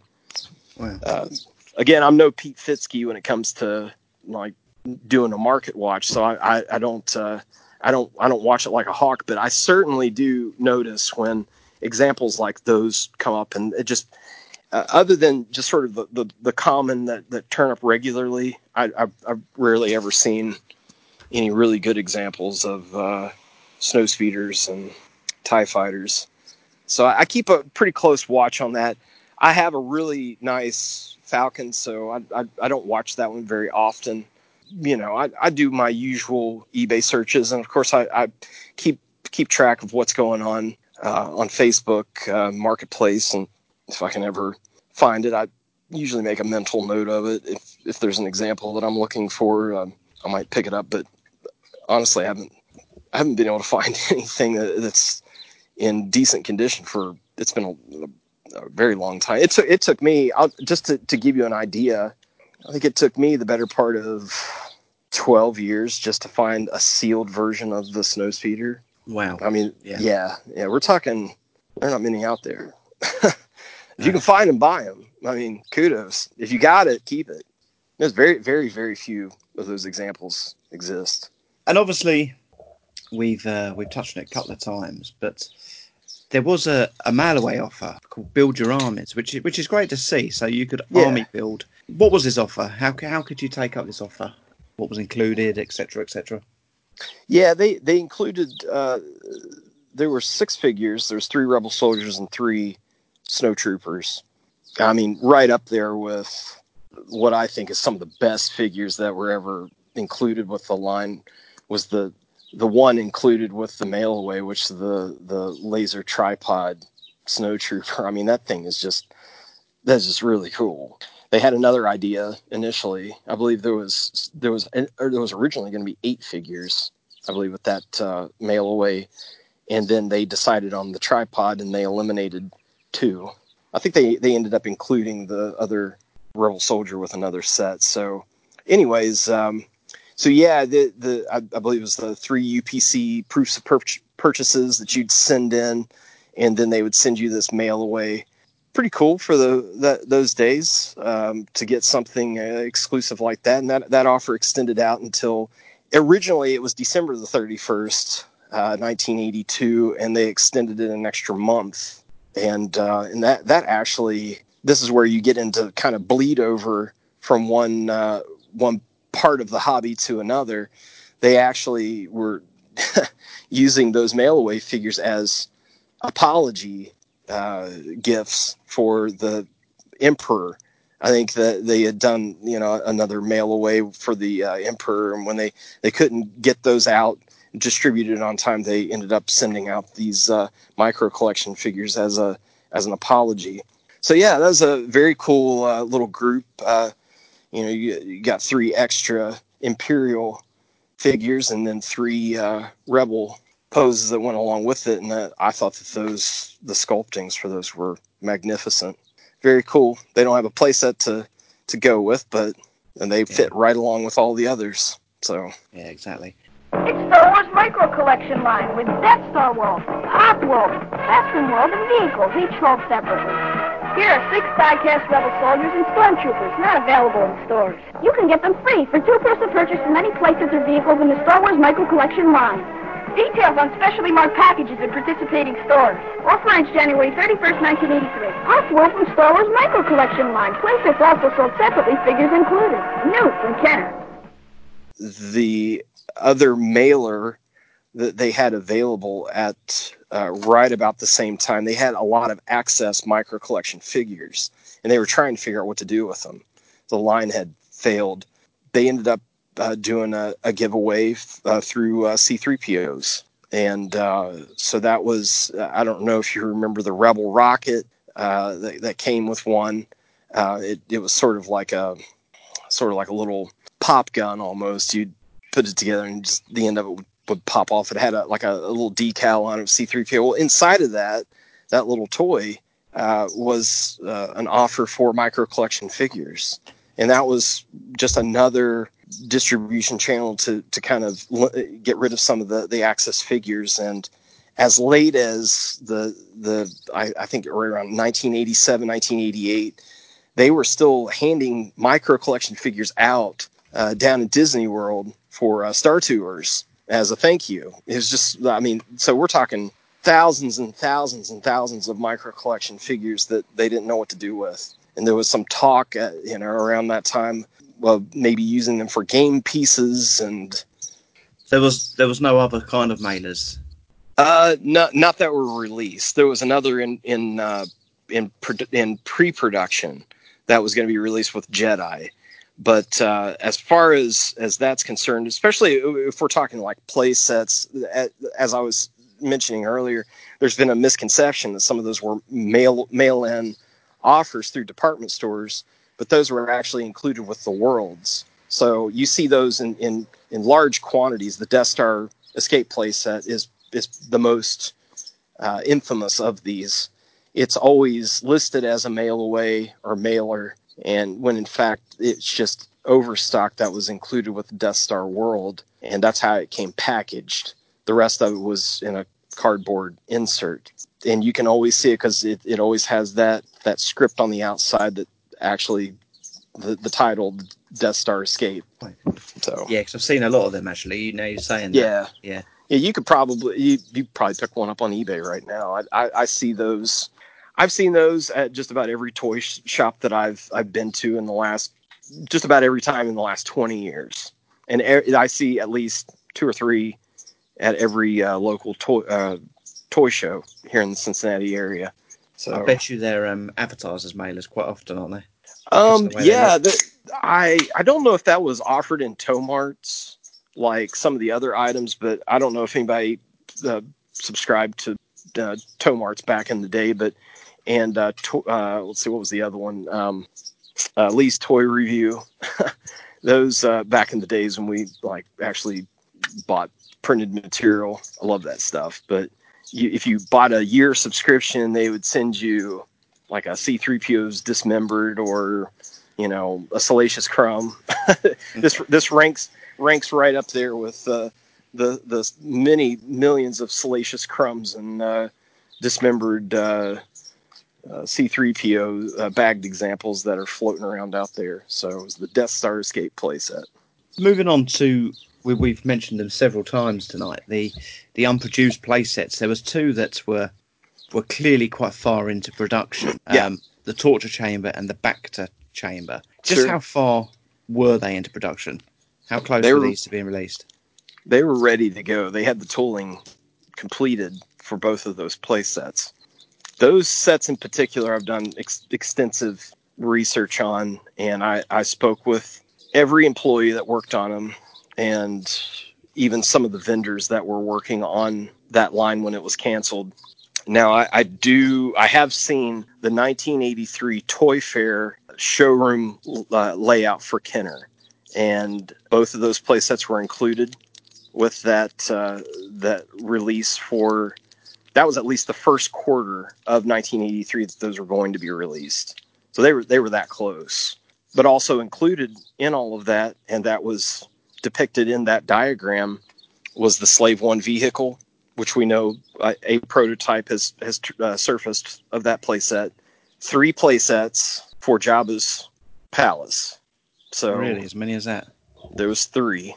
I've actually seen pictures of the uh, throne and the Rancor pit that went underneath, and uh, and then there was uh, Dagobah, which was uh, that was actually Dagobah was one of the first that was conceived for the line, and they ended up pushing that back in production to the end of the line.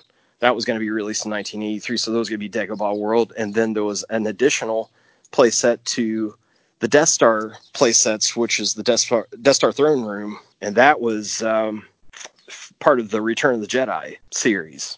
Yeah, that, it was going to be uh, there was going to be quite a few items uh, make an appearance, and uh, it's probably worth noting at this point since we're on the, that subject of unproduced, the micro collection was not exclusive just to Star Wars. They had intended to do a micro collection for Indiana Jones and for Superpowers. So they were actually looking at micro collection as extending to um, several different lines uh, upon its its successful run with Star Wars, which you know was the initial pitch. And uh, had that been successful, we would have seen a Well of Souls playset. Uh, I, if you're a member of the the micro collection group, one of the uh, the moderators, a good friend of mine, Bill Byers, he has the original concept artwork for the uh, Hovitos Temple. Um, I actually spoke with a former employee. He said we sculpted that playset. I remember that working. there was, he said it, it worked. Uh, there was a, a, a, large boulder that that ran through it just like an old marble maze, and he was able to ex- explain this playset in great detail. And up until that artwork came out, we we didn't even know what it looked like. That would have been really cool. would have been a really cool line. So, been, yeah. But uh, more specifically, when you're asking about uh, the the torture chamber and the bacta chamber, we can run through those figures and some of the the features uh, for those uh, play sets, uh, if you like. Well, there was going to be some cool figures, wasn't there? I mean, yeah. Let's take the the torture chamber first. Um, mm-hmm. There's some real fresh fresh figures in there. Yeah, and isn't this a, a strange idea for a playset. I mean, can you? I, yeah. I can only imagine a five-year-old. Mom, can you get me the torture chamber? you know, like what?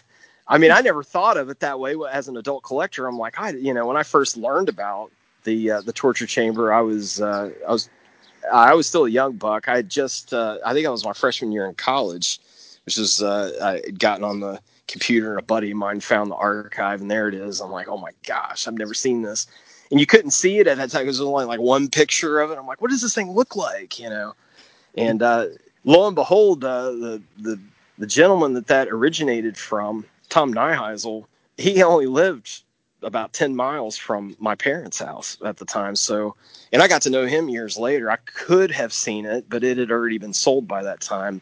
But man, what a what a cool what a cool play set with some very cool uh, figures. So um, we can go through each of these, and uh, I guess probably the, one of the bigger questions that's on everybody's mind is how many of each example exists, and what what are you looking to pay for each of those? It's very very sparse.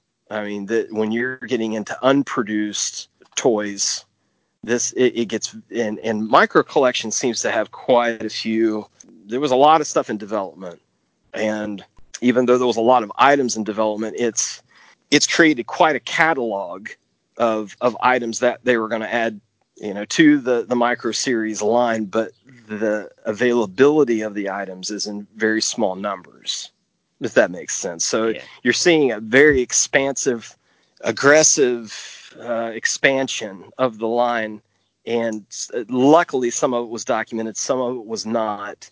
But then, on the other hand, there's very few examples that have remained from from those.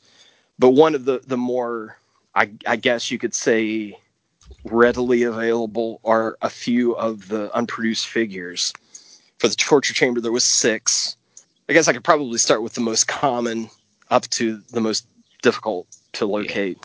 Yeah. So Chewbacca is, you know, by and large, one of the easier figures to locate.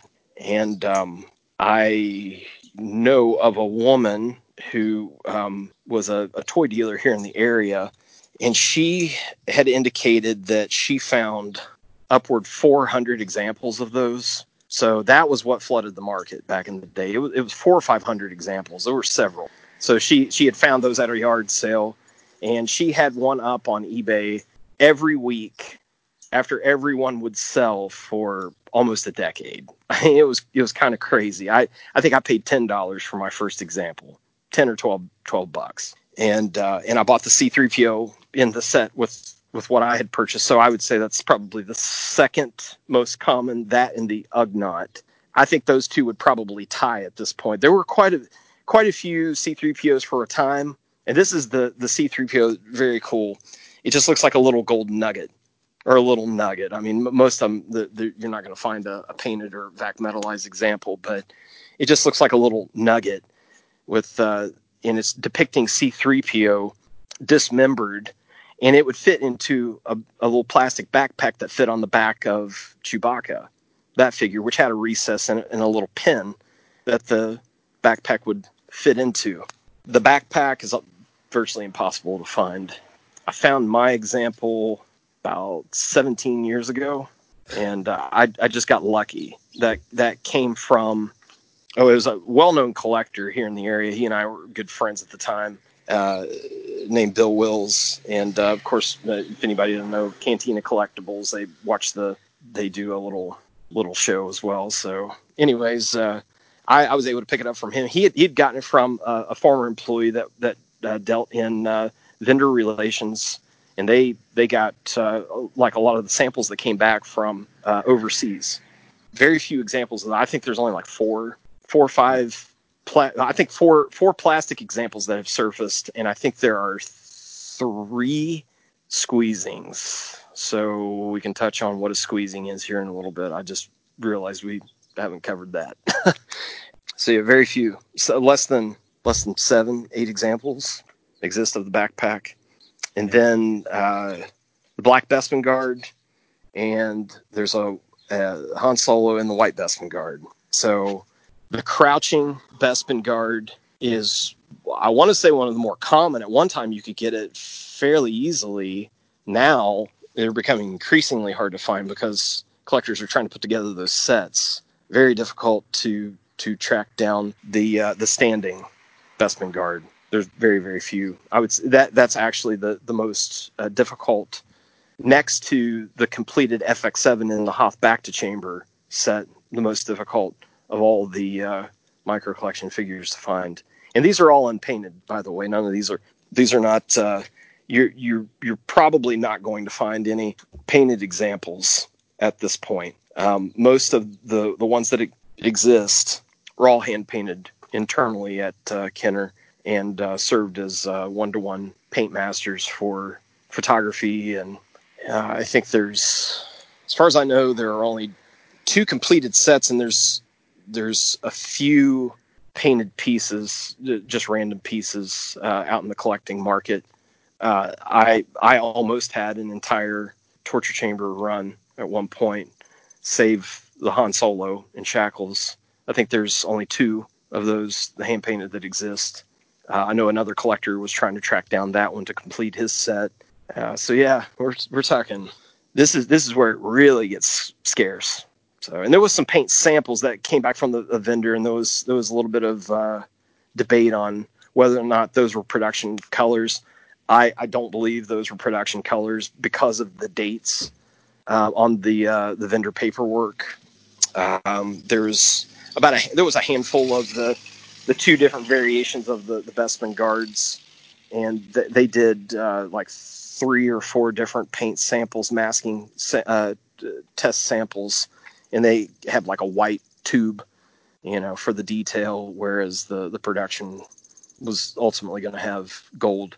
And then as far as the place set itself, that's got it, it was packed full of really cool features. It had a spring-loaded door on the front that clicked into place, and uh, you release the door, it swings through, and there was a, a breakaway door on the back side that was uh, had like a an arm that extended from that door, and a, a little pin kind of worked like a almost like a little carousel on the inside of the torture chamber, the the bottom part of the platform. So it spun around with like a coil spring, and this little pin hit that arm on the back of that door, and it it was it was kind of marketed as uh, a blowaway door. No sooner did they get the the our, the, our rebel friends get captured than they made their narrow escape through the back door.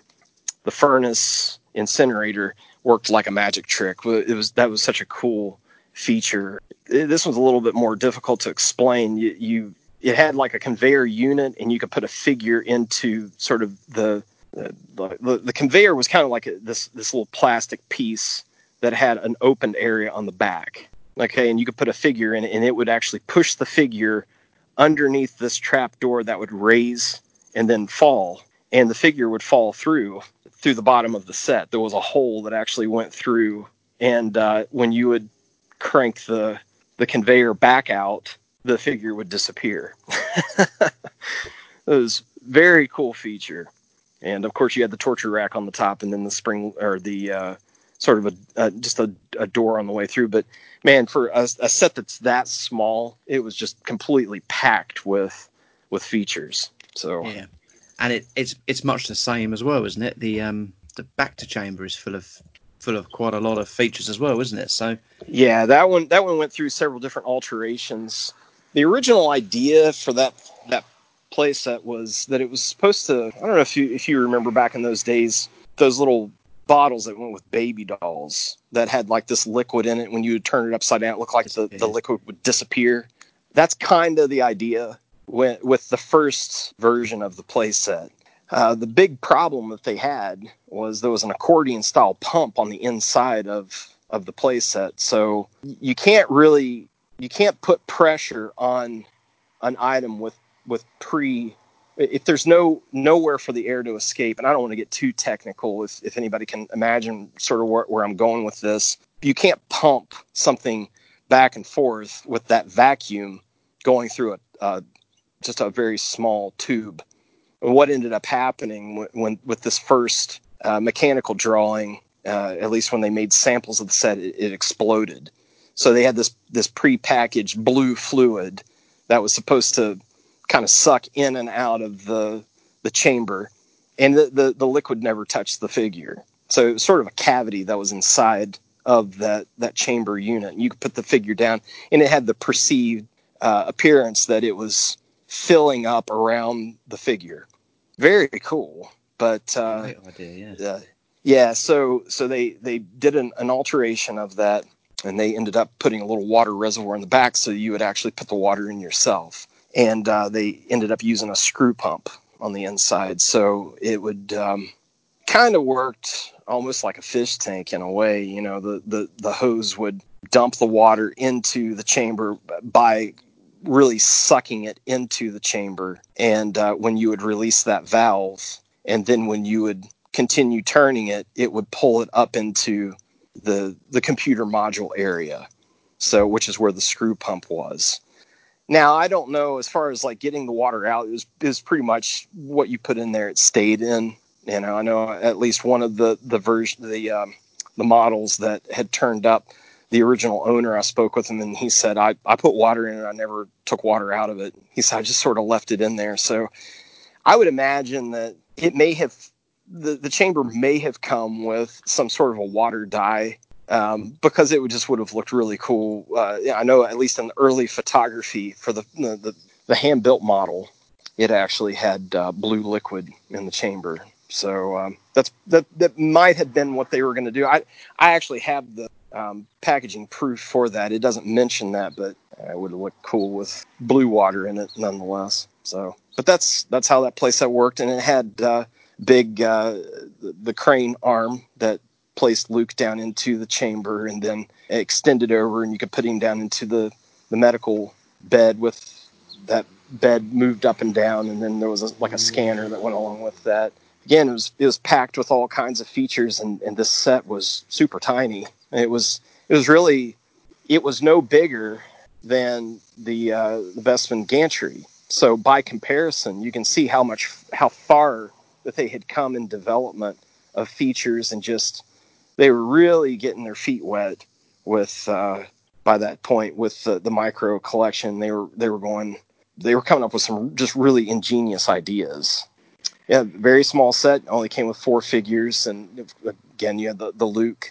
They call it the Luke and diaper, which I would say is probably the Luke and the two one B, probably the more common of the two. Uh, I know there there's quite a few collectors looking for the Luke right now, but the the C3PO it's kind of hard to tell between C3PO and Luke. I would say those two are, are probably right in the middle as far as the the rarity. I don't know if I could put these in a in a specific order. I think the 2-1B is probably by, the most common, and the FX7 is by far the, the most difficult to find. Finding uh, an example with all of the arms, I think there's fewer than 20 examples of those that exist. There's a few out there, but very difficult to, to locate. So uh, again, I, I I try to track these as as closely as I can. The prices have fluctuated dramatically over the last decade. Therefore, there for 10 years or so, they were they were pretty pretty much they were relative in price. Uh, they were some of them were like 50 bucks every time that they would go up at auction or they were being sold. And the FX7 at that time was selling for around $250 until about 10 years ago, and then all of a sudden it's I mean, just finding an FX7 now, I think the last one sold for a little under 2000 in less than 30 seconds that it was posted. Very, there's a lot, lot more interest now. Very difficult to find. Going back, you, you were talking about the Jedi ones. I take Yeah. it these were just concepts, and some of the figures exist though, don't they? There's early in the pre-production lines. Yeah, there's there was just uh, sculptings done at four up scale. They never, as far as I know, to date, there's there's no evidence that any of these were created at one to one scale or the, the size of the the actual micro collection. So nearly all of the figures are accounted for, with the exception of the Rancor monster. That one was destroyed. I do know that. Right. So that one uh, that one didn't survive the uh, sculpting department at uh, Kenner. They they reused that that wax. They didn't want to, but uh, junior sculptor he took a hammer after it and started using the the uh, wax for it, while uh, another sculptor scolded him and said, "We spent thousands of dollars making that that sculpting. What are you doing?" Uh, but uh, yeah, the, again, you could a lot of these are are showcased on the archive. I don't know that they've made a comprehensive list in recent years for these. I don't think that they have. Some of that stuff was going to come out in publications that we were working on in the future. So there was uh, there were quite a few figures, and I, I could probably name them off the top of my head. I know with the Jabba Dungeon, that was going to have the uh, uh, a Gamorrean guard that was uh, FX7. Oh no, sorry, EV-9D9. Get my droids mixed up. The Gonk droid and Chewbacca. So those just four four sets or four uh, figures for that set. Then uh, I believe there was ten included with the throne room. So of course that was the one with Jabba the Hutt. Various creatures, but one of the the coolest uh, aspects of, of that was going to be a a frozen and unfrozen Han carbonite feature that would have a, an unfrozen Han that would be ejected from the wall and uh, trap door for for Luke Skywalker to fall through to face off with the Rancor monster. That would have been, I- in my opinion, that would have been one of the the absolute finest playsets of the micro collection line, Yeah. alongside of uh, the uh, Death Star throne room playset. So uh, that's you know, two emperors in, included with that. Uh, Luke Scott, I think two different. I there's one, one or two different poses of uh, Luke Skywalker, and uh, that was going to have an Imperial soldier, Imperial commander, and then I think it had three or four different uh, different guards, uh, Imperial guards. So that would have been. I think that appearance wise, that would have been just a, a very striking place. That red figures against a gray uh, background, and that that would have had some some great features to it as well. I don't really want to talk about the features that were included in that particular playset. No, um, yeah. So, uh, but uh, yeah, very cool.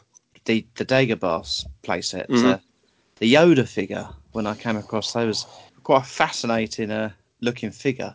Did look quite Yoda-ish to me. Well, it does look like Yoda because he's a thing, but he's a I don't know. He looks he looks old. I suppose he is old. Forget me, yeah. Kind of a I don't know really know what I'm trying to say, but yeah, the which figure. which which figures have you uh, come across? Are you talking So about they the were concept the- figures or the They were the sculpting and the uh, the four up hard copy. Okay, yeah, yeah. Some of those weren't. Uh, there were a few of those that were finished. There were a few that were unfinished. There's some of them that are, are actually not listed on the archive, but there were several Yoda figures to be included with the set, at least four. And one of them was. Uh, I don't believe the sculpting was was finely tuned, which was Yoda on Luke's back, and uh, but that was that was one of the the cool, I think coolest would have been one of the coolest figures included. That was actually a concept figure uh, when they originally pitched uh, pitched the line uh, early on. Um, that that would be included. Um, at least it was in the the uh, concept artwork as well. And then probably the finest of all of the the Yoda figures is if if you look on the archive, you can actually see the the, the tooling master for um, Yoda standing on a log using the Force. It would have been very cool. Um, and actually, that playset, um, again, I spoke with another former employee who worked on that, and the he said that the reason that they had halted production on that is because they were trying to figure out a way around using so much foam. And he, the, and we're talking about an era where they uh, they were concerned about what parents and the consumer thought about you know what their kids were playing with and they, they said parents we, we we've halted you know like kind of held up production on this because we're afraid that parents are going to be upset that this foam is getting into their carpet. So one of the the, the playsets that connects into the uh, the the Dagobah world was going to it, it was basically a large piece of foam that was going to have a depression built into it where you could put the X-wing fighter down into, and then there would be a lever to pull, raise up the X-wing from the Dagobah foam or the swamp. Um, it would have been very neat, um, but they were trying to figure out a workaround with that, and they couldn't come up with very many good uh, strategies, uh, for lack of better words. So um, on how to work around that. So uh, it, but but that was going to be released, and I think it probably would have, at least from what I have seen in concept renderings and the early examples of the place, that they may have just left that depression for you for you know a child to just put water in and just pretend it's a swamp. I I really don't know where it would have gone. I I do know it didn't get very far into production because they had they had shelved that idea that concept and then they pulled it back out and it was to be released in 1983 so and it may have just been that first play set and not the entire world when it was originally uh, going to make an appearance at uh, Toy Fair but I do know one of one of the models was made specifically for Toy Fair and I'm not sure if that exists or not uh, any longer. I, I've not seen any evidence of it being in the collector uh, collector's market, but uh, Fascinating stuff. It's uh, mhm. could have been a, a real fascinating line if it had just had a few more legs and Yeah. bit more support. Yeah, it's uh, like you say, they were they were clearly enjoying uh, the sculpting, and when you see how much stuff they'd planned, it's they they were on on board with it, weren't they? The designers, but I think they had a real good time with it. They liked uh, experimenting with maybe what they couldn't do with three and three quarter. But the, a lot of these guys that were working on they were also working on Strawberry Shortcake at the time and Care Bears and other. They had other projects going on, so there was multiple departments that were working on these. It's just for the for the few that I, I, would say there's one specific employee that really championed the line. He really really liked it, and he's still a sculptor uh, today and uh, an industrial designer. He actually worked as a designer at Kenner, uh, a fellow by the name of Jan Vandermeer, and he he really enjoyed that line. He just liked miniature scale, uh, like myself. You know, he he was a, a, a train enthusiast. I always liked in scale uh, train layouts, and uh, and he collects some of that that same stuff. So uh, some similar interests, but he was really into championing that line. And uh, another gentleman that that passed away several almost 30 years ago now. Um, both of those guys were really into it. They wanted to see it continue, and they they both said they were very disappointed that the line was canceled and more were not produced. So it just sort of came and went. One thing there is a lot of, I say a lot, in the grand scheme of things, is the pre-production items. Now you've you're to it, you're very heavily into the pre-productions of these, you know, of this collectible. What can you tell me about the pre-production items? Because this is a, a, a blank area for me. I browse the archive and I see so much stuff. Right. Can you kind of condense down the pre-productions? I know that's a massively wide open question. yeah. Uh, I'll first say anybody who's wanting to get into pre-production, if they want to get into pre-production micro, I, am not going to, you know, if, if that's what they want to try to go after, that's that's great. The uh, I would if if I were somebody starting out today, I'd probably try and just put together a set of unpainted figures. Most guys have been, been able to successfully put together a, a uh, an unpainted set in you know around a year, little under a year's time. Um, the unproduced figures. The only thing that I can say, and I, I've tried to explain to collectors who are fervently trying to locate this example or that that example, just be patient. You're you're going to have to be patient because there's no way of knowing how many are out there. It's b- becoming a more popular line now than it ever was. Very difficult to get a hold of some of these examples, and you just have to wait until one pops up. I mean, there's there are items I'm still waiting on, and I've learned to just be patient with some of that, and some of them I might not ever find. Four ups, that's probably the next item that is on everyone's list that they'll start with. I just want one example, any example, and that, and I, I always say that's a great attitude to have because when one comes up, grab it no matter what it is. Once you start to get real specific, I want this example or I'd like to have this character, that's where it gets a little difficult. Now, if you're going to like really delve into collecting the stuff, get something someone else wants and try and work out a trade. I mean, that's really the only way to kind of get things moving around. Trying to to find something that is just available that might most stuff does not come up for sale uh, very often we've we've had a little bit of movement as of late, probably due to COVID. So so some collectors are willing to to move some items around, but uh, a four up and maybe a mold, if you could put together, you know, hard copy in a mold, um, it'll set you back. So again, it, I'm not going to judge anybody's wallet if you want to spend the money. It's you, you could probably find something. Again, you got to be patient with this this sort of thing. They're not just going to pop up not exactly what you're looking for, in, uh, anyways. Uh, but over over time, if, if you're wanting, say, like a Han Solo four up with a mold, it's going to take a while. Just just be you got to be ready. You got to have the money ready to go, and you or or the trade item. But waiting on someone to sell something, some mo- most of the time just doesn't happen.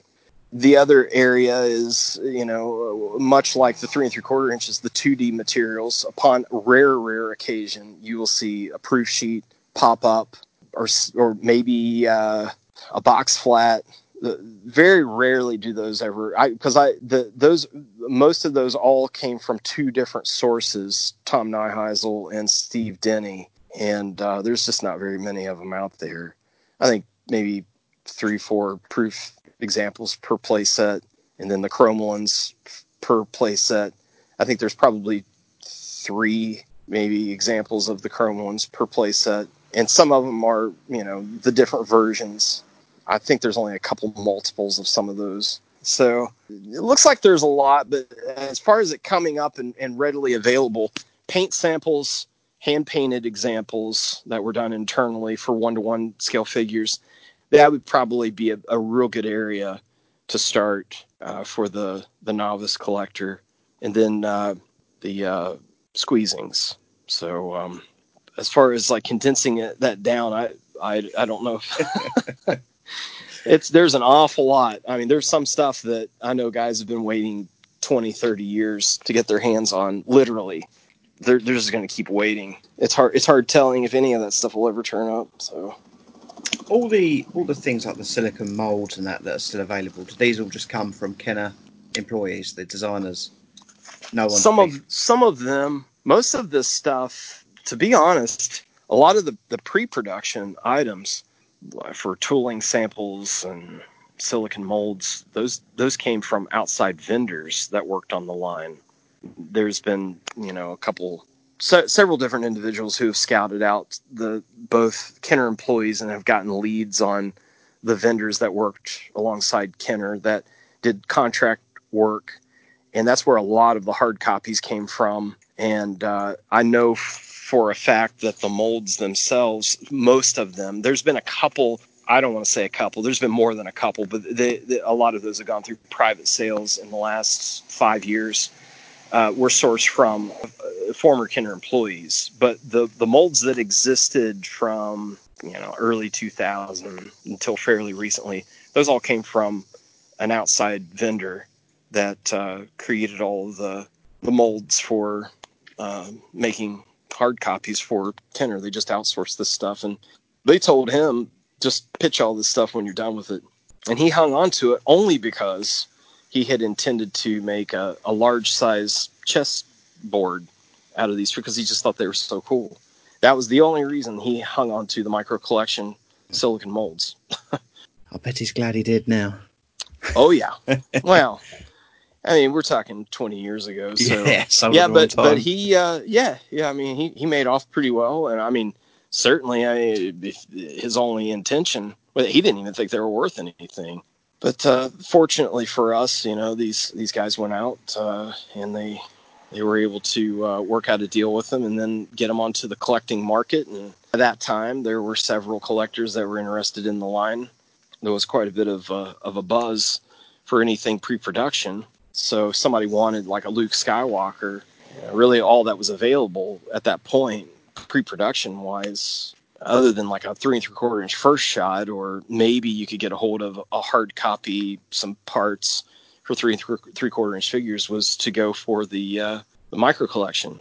By that at that time, you know, you, there was quite a few tooling masters, uh, four ups that were available, as well as uh, some paint masters as well. So, um, is there anything else you wanted to to bring up with regards to the micro collection? I think we, I think we, we pretty just... much yeah covered on just about all of it. I hope, hopefully, uh, you know, if anybody like, I, I just, I, I, I really, uh, I like open discussions. So if anybody, you know, they they want to know more about the the set sets that were, uh, you know, produced or even unproduced, uh, feel free to drop a line there on the the Facebook group. I, I all those guys they love open discussions check out that group, and uh, you know, I'm always uh, interested to to see what uh, what guys are collecting or what uh, what they uh, what they like about the line.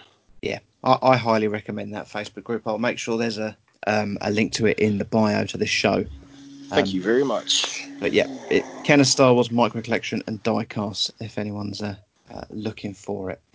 Great places to go to go and search for the micro collection. We've already mentioned the SWCA Obviously, that's yeah. a that's a banker. You yeah, and all the all the all, all, the yeah all the same guys that that collect the line. They're in the Facebook group. So uh, anything you're going to see on the archive, the, those guys are are members there. So yeah, again, if anybody has any questions, and then I, I didn't mean to interrupt you there, but yes, Gus and Duncan did a a, a, a book on the micro collection about uh, five years ago. So also it is a it pretty good there. resource. So yeah, yeah. Josh, just before I close out, thank you ever so much for coming on. It's it's so much easier when you hear someone that's got that passion and that expertise in it. you know, there, there, was nothing. You you just run with it, and uh, it's it's good to get proper information rather than uh, us kind of the host of our show just trying to get it. As but uh, It's Sure. it's been a real pleasure to have you on, mate. Um, really do appreciate it. Yeah, well, I really appreciate you having me. It's uh, been a lot of fun. Sorry for keeping you for so long. It's uh, it's suddenly no, got quite late, it's isn't all it? good, man.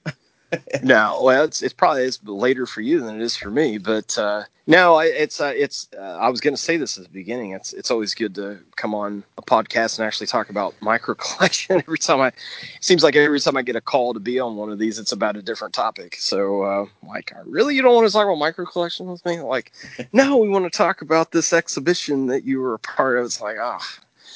yeah, that's cool, but I'd rather talk about micro. yeah, no, it's been a it's been a uh, real pleasure to have you on, mate. Thank you ever so much. I appreciate it, man. Thank you for having me. You have learned much, young one. Impressive.